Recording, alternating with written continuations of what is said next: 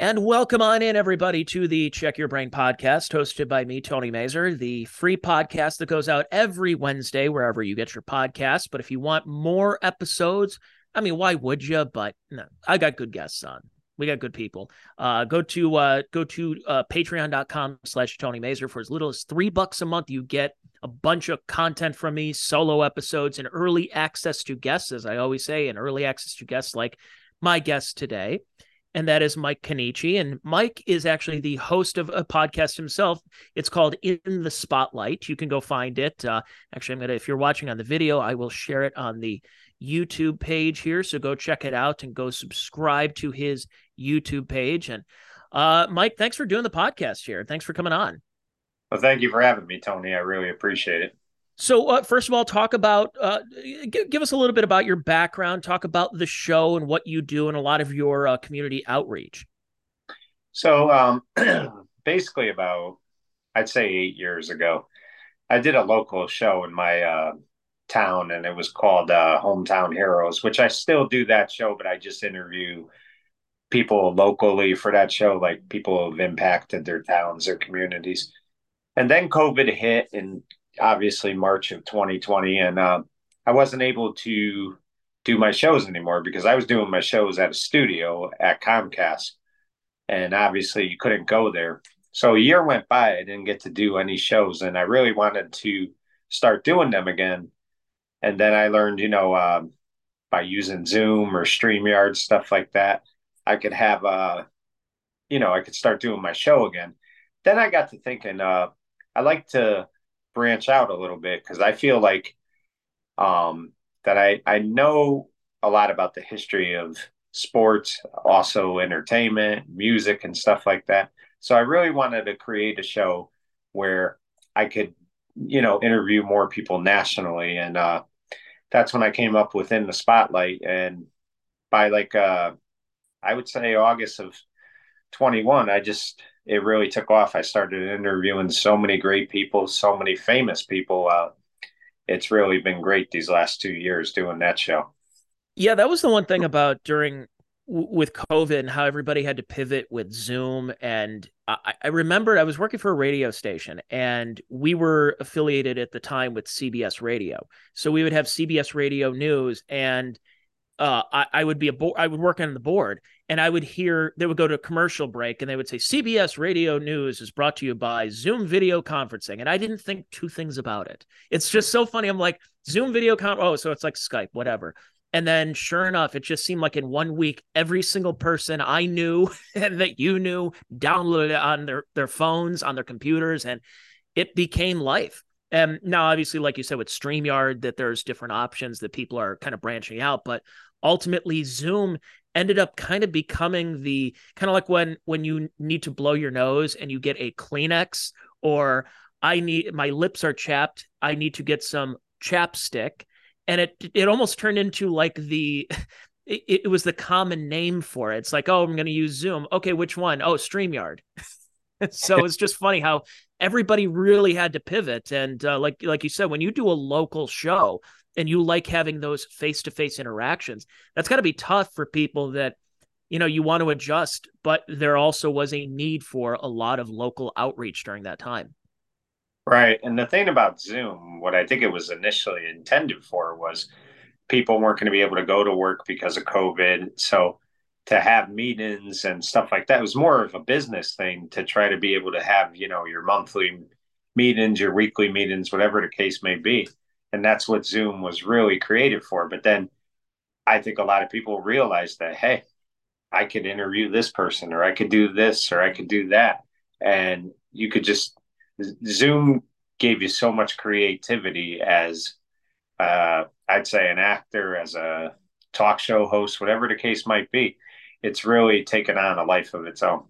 Yeah, the days uh, of even like voiceover guys that there were voiceover actors that, uh, hey, we booked you for this gig. Okay, I need a plane ticket. I need a hotel to stay in Burbank somewhere and this and that. Or you get a microphone and they send you a line and you can do it in your underwear. Isn't that great how just we've we've gotten to that point where we could just do it from home. Everything is like, no, I don't need to leave the house today. No problem. And the people can have, I mean, people built their own studios during COVID and they're like, I kind of like it here. Uh, my nice office swivel chair. And I guess I'm just going to continue doing my podcast here. And really, when you get right down to it, by being able to use Zoom, StreamYard, uh, whatever people use, you were able to get more guests on your shows because they knew they didn't have to prepare. Like if you're going to do a regular interview and you got to go to somebody's studio or somebody's station, whatever the case may be, you know, you sometimes you don't have enough hours in the day to do that, especially if you're in Hollywood. I mean, you've got so many things going on.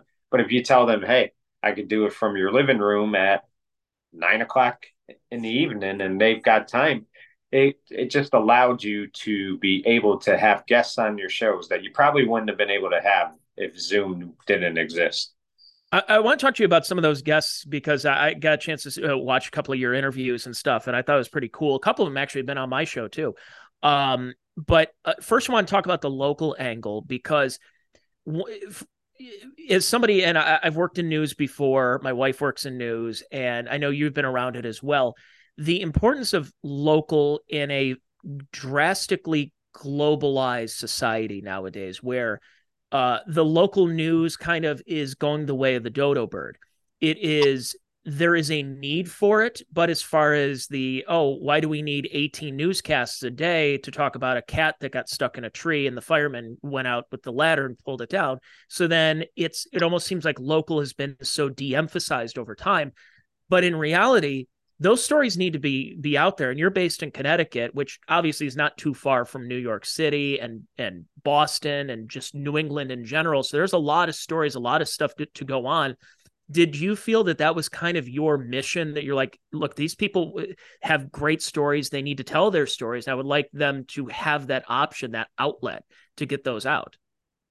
Yeah i really did and i, I think about this too tony. I think sometimes uh what's the best way to use it? I think sometimes we underrate the impact that people have in their towns and communities because we live in such a society where it's if you're not famous enough, you're not on TV enough or you're not being recognized enough.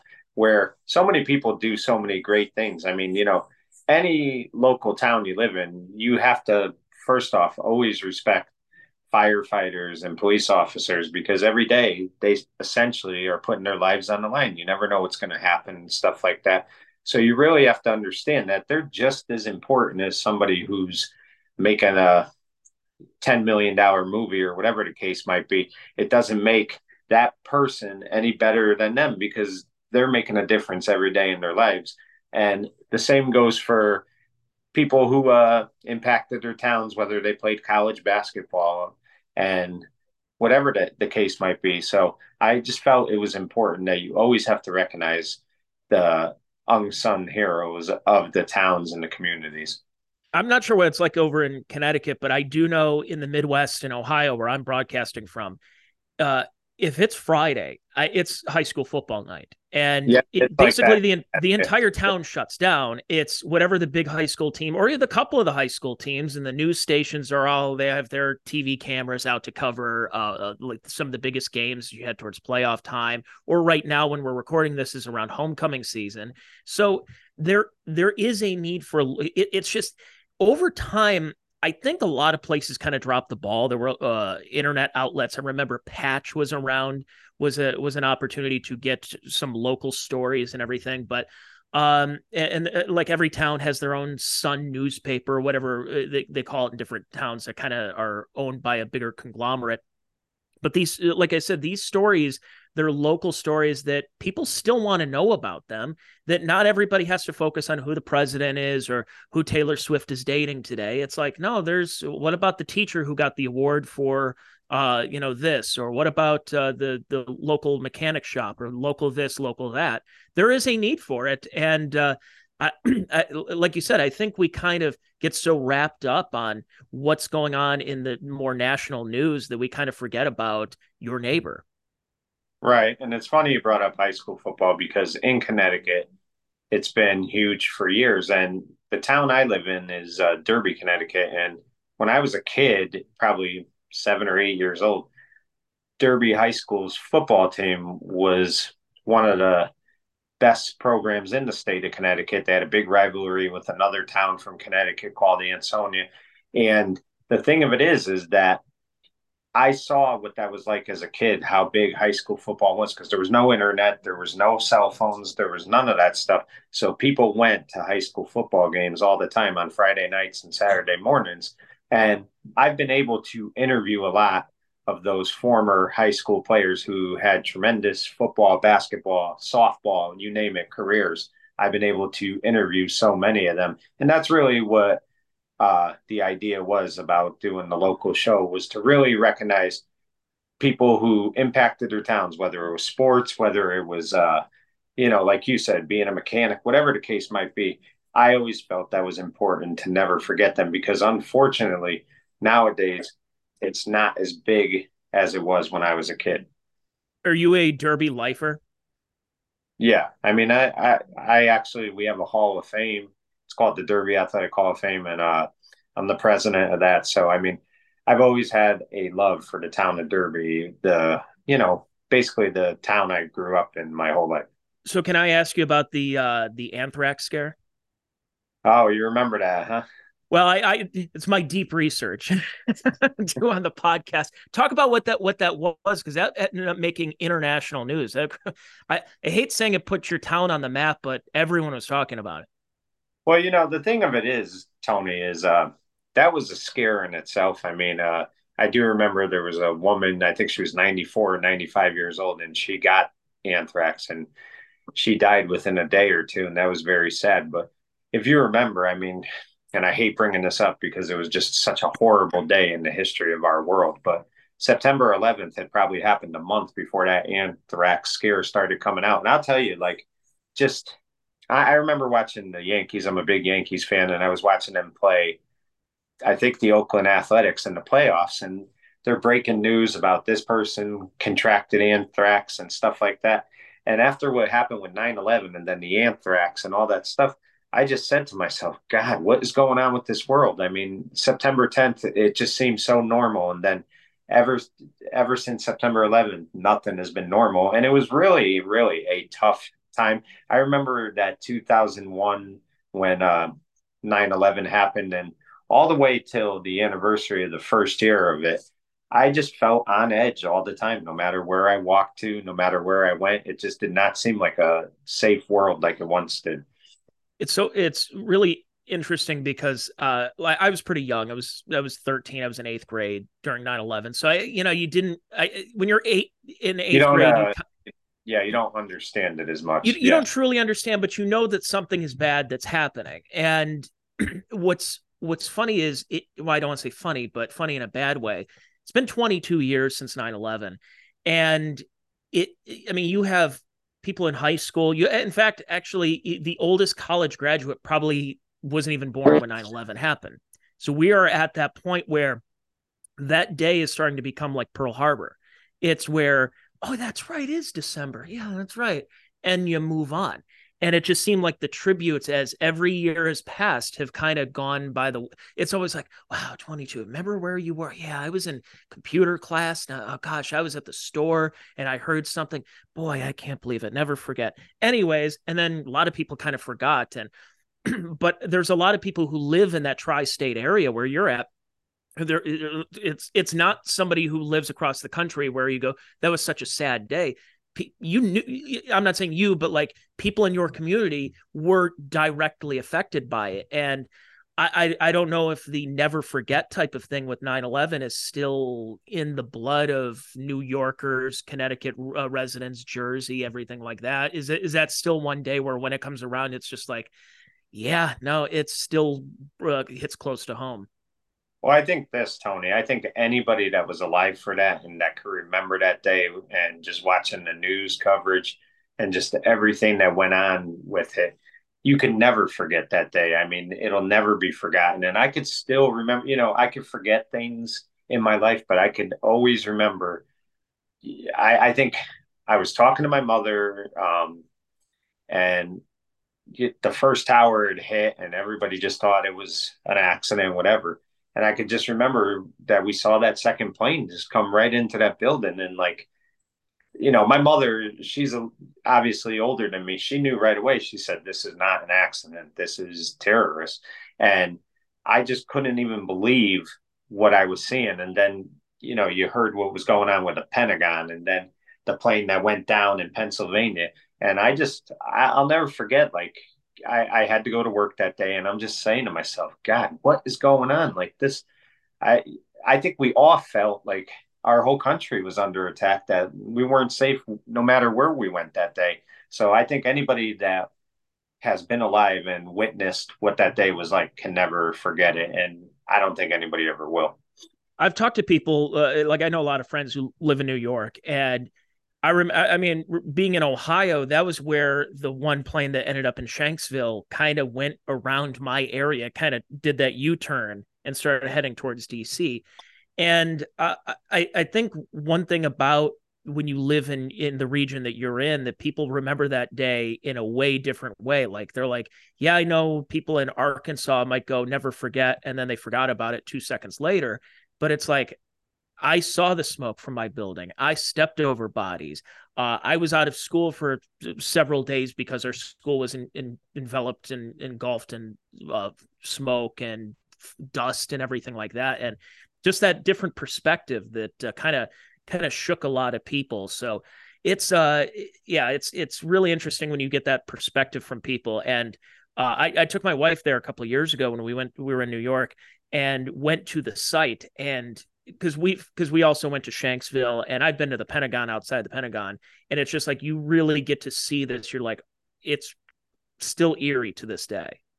Yeah, it definitely is and I mean I'll tell you what like uh it's a day that you just never forget and I know that it's been 22 years but nowadays nothing ever seems like it was years ago. Everything still seems fresh in your mind for things and I just look at it this way I just say to myself, that's where I always say to myself that no matter what goes on in my life, I have to feel fortunate because so many people that day were innocent people that lost their lives and they were just going to work. And I mean, people that were on those planes were just going on vacation or maybe a business trip and their their freedom and their you know life was attacked that day and they lost their lives and that's the most important thing that i think people need to understand is never forget what those people went through because we went through it as a country, but they lived, you know, they had to be on the planes, they had to be in those towers, and they had the fear that none of us could really understand unless we were there ourselves. So my heart always goes out to those victims and their families. Absolutely. Well, uh, let's talk about something a little little nicer, a little more fun. Uh, you mentioned you you grew up with the Yankees and everything, and even though he was a yeah. Met great, he also played for the Yankees. I was checking out some of your interview with uh, that I have here on the video with Dwight Gooden. I mean, that's got to be really cool as somebody who's a New Yorker and how larger than life Dwight Gooden. You want to talk about he when I say larger than life, what for a decade they had that Mets billboard in Times Square. As soon as you get out of, I think it was the Lincoln Tunnel, and yeah. you just see this massive Dwight Gooden thing for a decade. What was it like talking to this guy? Let me tell you, I mean, he was the nicest guy. Like I first interviewed him, Tony, uh, in uh, March of 2022, and we did like I, would say we did like a 30 minute interview, and he was just so polite, and it it was it was funny too because I the day before we did like a quick link to make sure he knew how to use StreamYard when I sent it to him, and he was at a bank and he's talking to me at a bank and I just thought it was like cool. Like, you know, he, he's not talking to me like, oh, um, because sometimes you you think when somebody's a celebrity, they're on a different level than you. He talked to me like a normal person would talk to me if like I saw somebody at a bank or at a store and he was just so polite. And then each time I've interviewed him three times, and every time I've interviewed him, he is very good at he's very engaging. He tells you stuff about his career and he's just a real nice man. That's the thing I uh, noticed about him more than anything. And I know in his past he had some struggles in his life, but the thing of it is, is one thing I will never, you can never criticize him for is not being a nice guy. He's a nice guy, and nobody's perfect, but he really is like, and to go on my show three different times says a lot about him and the type of person he really is. He's very candid because there was that 86 Mets uh, documentary that it was a 30 for 30 came out, I think like a year or two ago. And he talks about it. He's like, yeah, uh, I should have been at that parade and I was in a crack house. It was my, it should have been the highest point of my life. We win the, win the world series seven games after the Bill Buckner game. And here I am in a crack den with uh, with some horrible people, and I should be at the parade with all my teammates. And then he, he's talked about his suicide attempts and just everything that happened, and you're like, but I, it was it was amazing because so uh, I'm not far from Cleveland and we had Dwight Gooden towards the end of his career and I'm like oh man it was like it was a shadow of, of, his former self. You're like oh that's we got Dwight Gooden and you're like oh the guy throws about 82 miles an hour over the play I'm like what happened to that blazing fastball from 1984 when he was the rookie? But he I mean some people talk about those first two years when he's the rookie and then he wins that Cy Young, has some of the lowest ERA of all time of any pitcher in his second season. And it, there wasn't a run anything like that to that point, or probably since then, as far as the first two years of a career goes. Yeah, most definitely. And think about what you said a few minutes ago, and it, it, it's it you know about him um, not making the parade, we tend to forget sometimes that was his third year in baseball. He was only 21 years old. And think about it. I mean, when you're 21 years old, you're still making mistakes. You're not fully matured. And I think sometimes we looked at him, especially I did when I was a kid, that he was this grown adult. And he, he I'm thinking to myself, he makes all this money, but he's 21 years old. He's still a kid, pretty much. You know, you don't know like if he had like a good influences around him at the time because he's a. He, I asked him on the first interview I did, I think.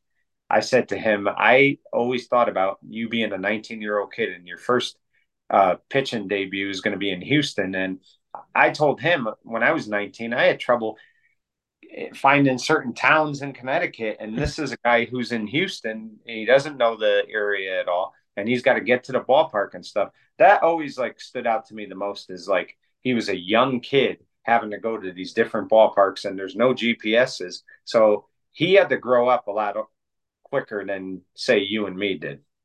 Well, and he also threw a lot of pitches. Davey Johnson left him in the game. And oh, yeah. yeah. Even though, you know, you got Roger McDowell in the bullpen, Jesse Orosco, you have a pretty solid bullpen, but uh, my God, they put Doc Gooden out there for way too many pitches, ruined his career at the beginning. And uh, obviously, he you know he had he had his uh, addiction problems and stuff, but I think that was more so. He just threw so many pitches. He's these in playoff games pitching 10 innings in the 80s. This isn't like Johnny Vander Meer in 1938 throwing no hitters in extra innings. You're like, no, this is Dwight Gooden, who's it's nearly the 90s and he's still pitching that much. But that I mean, it's that's incredible. It's a great get. Another great get. A guy who's actually been on my podcast. Though I got to get him on again because uh, I did a phoner, and thank God we have Zoom now because it sounds a lot clearer. But I had this guy Steve Stoliar on. Oh yeah, and, he was great. He was a great guy. Uh, very friendly, and I mean, he he's got a great story to tell, as you well know. I mean, listen, I mean, how many people could say they uh, were the the secretary for Groucho Marx? So I mean that's just a remarkable uh, story in itself. And I mean, he was a lot of fun. He really was a lot of fun to interview. Yeah, he's uh, for folks who don't know, and uh, again, I got to get him back on because it's been a few years since I've had him. Um, yeah, he worked with Groucho because he was a huge fan, and when he went to, I believe it was UCLA, he had uh, he and a couple other people were trying to get certain uh, uh, Animal Crackers, which was the Lost Marx Brothers movie. Because if you grew up, if you were a baby boomer and you grew up and you were a big Marx Brothers fan, you basically saw Night at the Opera, Day at the Races, and that was basically about it. There were a couple others that seemed like they were uh, uh, like white whales and they couldn't get. And one of them that was out of print was Animal Crackers, and they tried to rally over 40 years since it had been released and nobody had seen it and uh, they had this big rally on their campus and even brought Groucho Marx and Erin Fleming and got to a point where he started working as like in the mail room at Groucho's house over on uh, Crest Hill in Beverly Hills. And it's such a great story because you watch the Groucho on in the movies or in You Bet Your Life, but you don't really know much about the Groucho in the later years. When he's wearing the beret and he's going on the Dick Cavett show, and he's had a couple of strokes since then. And it's it's a real fascinating read. It's called Raised Eyebrows. It's a great book, but that's great that you got a chance to talk to him. I'm assuming you're probably a you were probably a Marx Brothers fan. You followed his story, right? Oh yeah, I, I said this. I don't know if I I got to remember if I said it to Steve um, on the show, but I know I said it to somebody. Uh, the first dummy that I had when I was a little kid was Groucho Marx. Um, I think I got it for Christmas when I was maybe six years old, seven years old, and um, I had always tried to pretend I was him and sound like him. I couldn't do a good impression of him, but I always remember he was the first uh, dummy I had, and I just thought, uh, you know, I was very always impressed with his career, and I mean he was a genius when you get right down to it. He really was. I mean, he he wasn't just a good comedian or good actor or whatever. He was a genius. He really was. Yeah, Groucho was uh, one of those. You started seeing a lot of quotes, and unlike the Marilyn Monroe quotes, which I think were all fake, uh, Groucho's Groucho had writers, but he could also riff off the cuff too. And he, uh, it's so funny because when I think of uh, when I was a kid, my dad's a baby boomer and he was into watching a lot of Marx Brothers. So I was raised on watching not my, I mean, my dad still loves Night at the Opera, but I think if you're talking in, in rating some of the, I think that was the beginning of the, and I think Steve, Steve Stoliar would tell you that the Night at the Opera was the beginning of the end because that was the MGM days where they were making more money, but I thought the the quality was upped as far as the production value, but I think the quality as far as the uh, storyline started going down. I think Duck Soup is is their best film, and um, you know, a couple of uh, Horse Feathers is great, and Animal Crackers and Cocoanuts, and there uh, there were great films and everything. But baby boomers really attached themselves to Groucho in days where the Bob Hopes and uh, the John Waynes of the world were like their parents' generation. They kind of seemed out of touch during, especially during the '60s and the counterculture days. Then you have Groucho, who was the counterculture warrior of the 1930s, who they're like, wait a second, Groucho is still around. And he became cool again by the 60s and the 70s. I always thought that was kind of fascinating. And Steve was the kind of one of the ringleaders in order to help uh, promote that uh, resurgence of popularity with Groucho. Oh, yeah. I mean, when Groucho died, I mean, he was probably just as popular as he was uh, starting out in his career. I mean, he had a resurgence, and you could really give Steve a lot of credit for that because, uh, you know, the stuff Steve did behind the scenes really helped resurrect Groucho's career. That's amazing. It's it's such a great story. Yeah, I gotta I gotta get him back on. Um, so I mean, like these are these are great interviews, and obviously, you know, we mentioned a couple that are like really cool, like big gets, but of course, you have a lot of small gets. And when I say small, I'm not saying not diminishing the quality or anything. It's just that they're not obviously household names, but uh, having them be hometown heroes is what you want to do. You want to help promote and, and, and tell people about these stories and stuff like that. And it's it's great. And like everybody that you have on has a story to tell, whether they're Dwight Gooden or they're the you know the second grade kicker on the soccer team or whatever who overcame something like it could be and anything in between which i think again is is a great opportunity and a great outlet to put that out there on youtube now yeah it definitely is and uh like i said it's a labor of love because you have to enjoy doing it. If you kind of have the attitude like oh i gotta do a show today then you really shouldn't do it because anytime you do a show you should go into it and it should be fun. And um you know really i think a turning point for me with the hometown heroes was and i still sometimes i i don't want to say amaze myself but i'm still like i can't believe i actually got this guy on but i had him in studio and new canaan connecticut allowed us to use their uh, parks and recs f- facility to do this interview but i was able to have a gentleman who was a big sports talk show host in New York for over 20 years with a show called Mike and the Mad Dog. And then he became big in Sirius Radio, and that was Christopher Mad Dog Russo. And I was able to get him. What do you say that, Mikey? yeah. I was able to get him and his son, Tim, and we did a father son tribute for Hometown Heroes.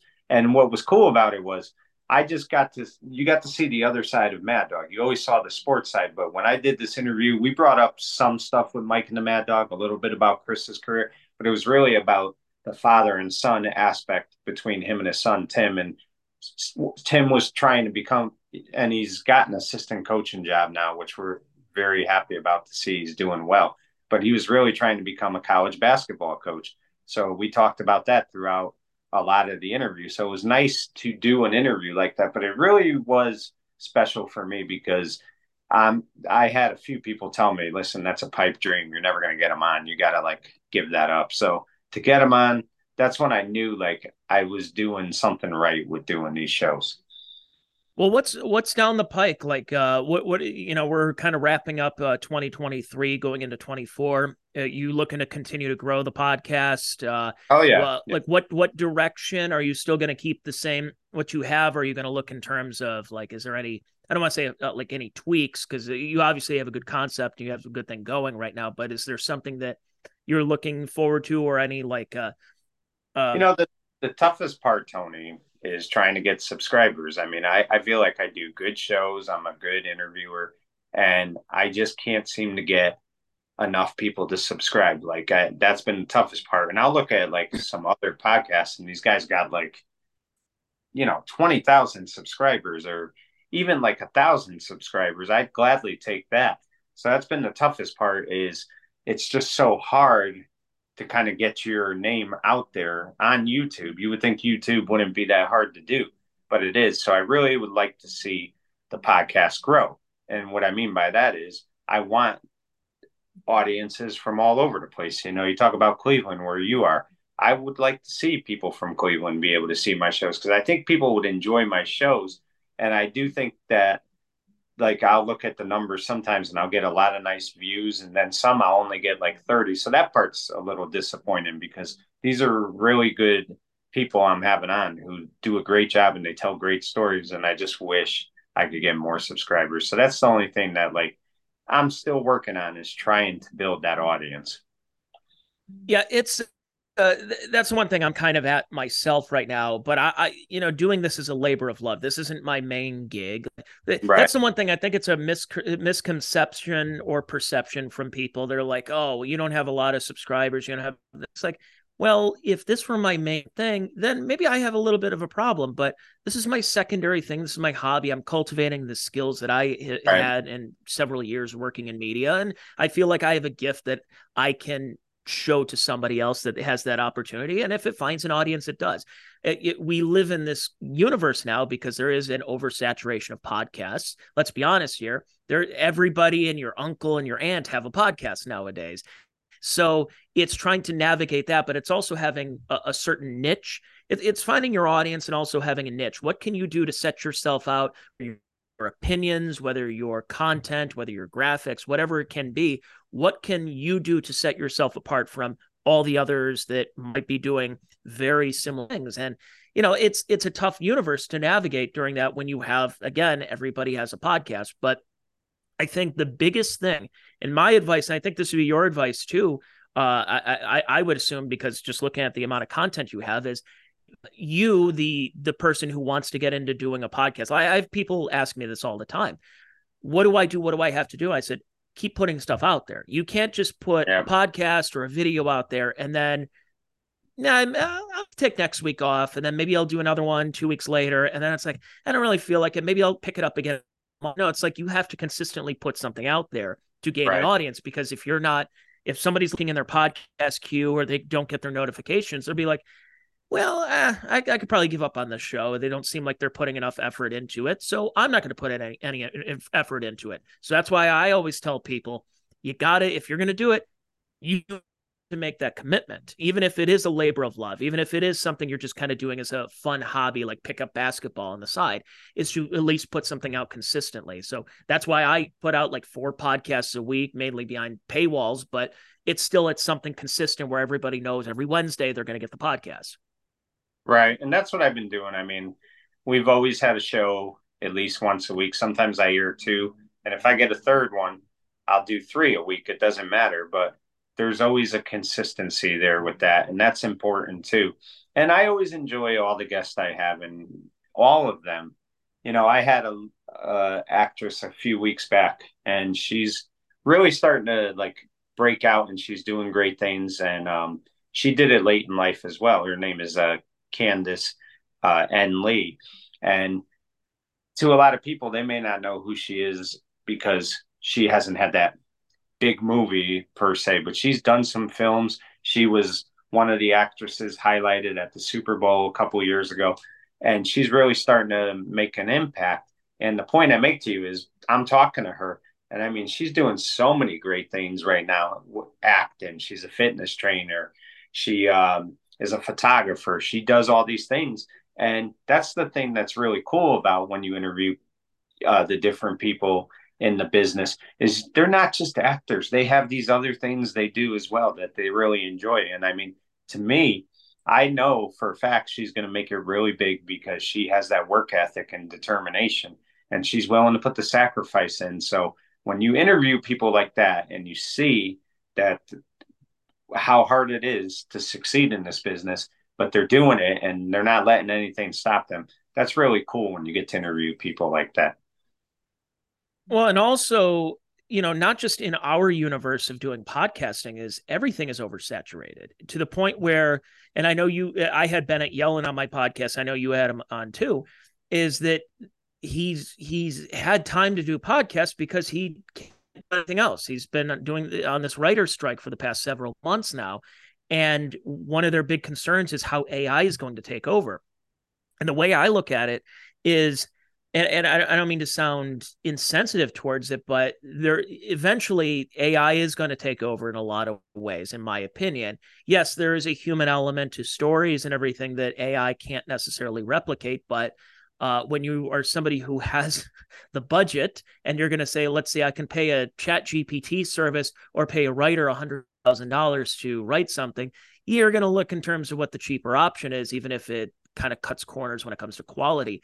So we're all in this universe of we can't just be a podcaster. We have to be a pod. Some people can, and God bless them, but a lot of us, they we kind of just are doing this because we have a passion for it. And I think that's the other thing is not only that you do a podcast assistant, but also the listeners can tell you're very passionate about something. And clearly, with uh, in the spotlight and hometown heroes that you have, is that people know you, the audience that checks it out knows that you have a passion for this uh, would you like to have a bigger audience? Sure. So would I. So would everybody. But you know, eventually that audience, if you keep plugging away, there's there's chance something you're it, you're going to have something that pops.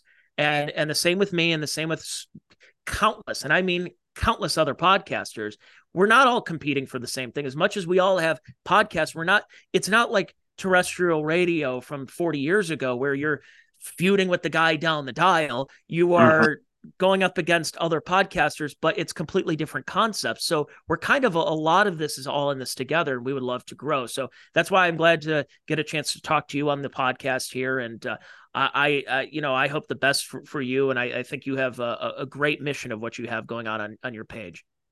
Well, I appreciate that, Tony. I really do. And the thing is, too, as far as you made a good point about there's a million podcasts and we're not really competing. And I've never looked at it as competing with anyone. And like I said, I mean, there's been different guys who do podcasts. If they ask me, you know, hey, can you get me in touch with this person?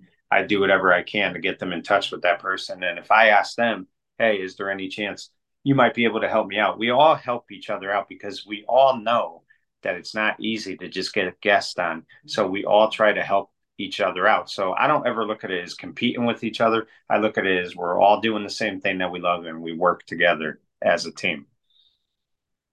So, uh, one more time? Uh, what's what's the show again, and uh, where can we find it? Okay, so there's there's two shows. Um, Hometown Heroes, which is done monthly. Uh, that's on YouTube, and it's also on a local uh, station where I live. But I mean, unless you live in the Valley in Connecticut, you won't really get to see it on TV, but it'll always go right to YouTube. And my YouTube page is called In the Spotlight, Mike Cannici. And the other show, obviously, is In the Spotlight, which airs weekly. And I've had a number of guests. I've had guests that like Don Most, uh, David Proval, um, Carol Potter, Keith Coogan, Jeremy London, just to name a few, uh, John Kapelos. So I've had so many people, and I, I would hope you check out those interviews and you'll really enjoy them. I mean, the guests do such a great job, and they really make the show. All I have to do is ask the questions, but they really make it happen. So I, I just would ask that you check it out because I think you'll enjoy it. Well, Mike, thanks for doing the podcast today. Thanks for being on the Check Your Brain podcast, and uh, good luck. And yeah, let's keep in touch. Definitely, and I appreciate you having me on, Tony. And I think you do a great job. And um, I look forward to seeing more of your shows. So thank you again. Absolutely. And I appreciate you uh, folks for watching and listening to this podcast. Again, it's the Check Your Brain podcast, goes out every Wednesday, wherever you get your podcasts. Also on YouTube, I'm on Rumble and bunch of other platforms. And a Patreon, if you want to hear more episodes like this and more uh, solo podcasts that I have, go to patreon.com slash Tony Mazur, T-O-N-Y-M-A-Z-U-R. For just three bucks a month, you get upwards of 20 to 25 podcasts a month. Sounds like a good deal to me. Well, I'm not going to tell you how to spend your money, but thank you. Thanks everybody for watching today's episode.